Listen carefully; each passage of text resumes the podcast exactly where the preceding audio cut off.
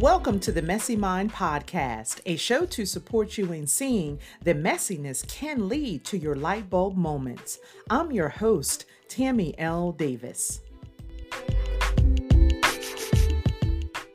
Hello there, everyone, and I want to take a moment to talk about microlearning, quick wins, and best practices. Story time. I'm having another conversation with a client who wants to completely overhaul their entire system training program.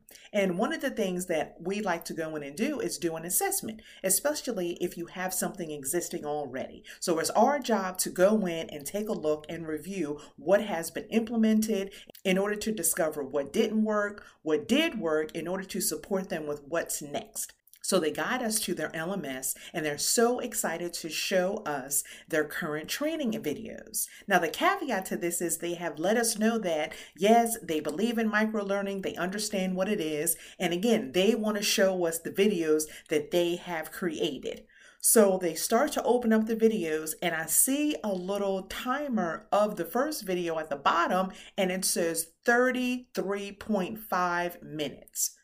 And I'm saying to myself, that's what you consider to be micro learning. So that is what spawned that's not what I said to them, of course, but I quickly wanted to come on here to tell you what I did tell them in so many words, but here I'm just going to give it to you straight. So, in 60 seconds, here are some quick wins and best practices when it comes to micro learning. So, number one, set clear objectives. Start with clear objectives. Define what you want to achieve with this micro learning.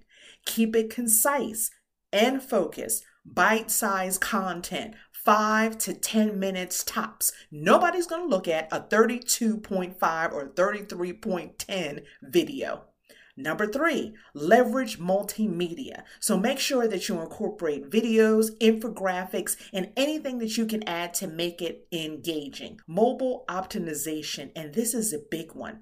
Optimize for mobile devices. Learning on the go is key. Assess and reinforce. So include quizzes and be sure to include real life scenarios. You must be able to make the connection with people and again, do it quickly.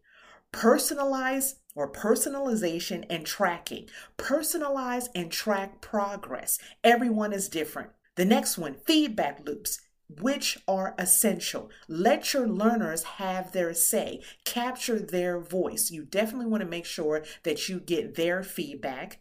Integration with your LMS or even your SharePoint site for better management and tracking. You definitely want to make sure that you look at the data and capture those analytics. Celebrate success. Make sure that you recognize achievements in order to motivate your learners. And last but not least, continuous improvement. Keep on improving, stay agile, and stay learning. So there you have it. Yes, I took a little bit longer for me to share with you some best practices and quick wins when it comes to micro learning. Thank you for joining us this time on the Messy Mind Podcast.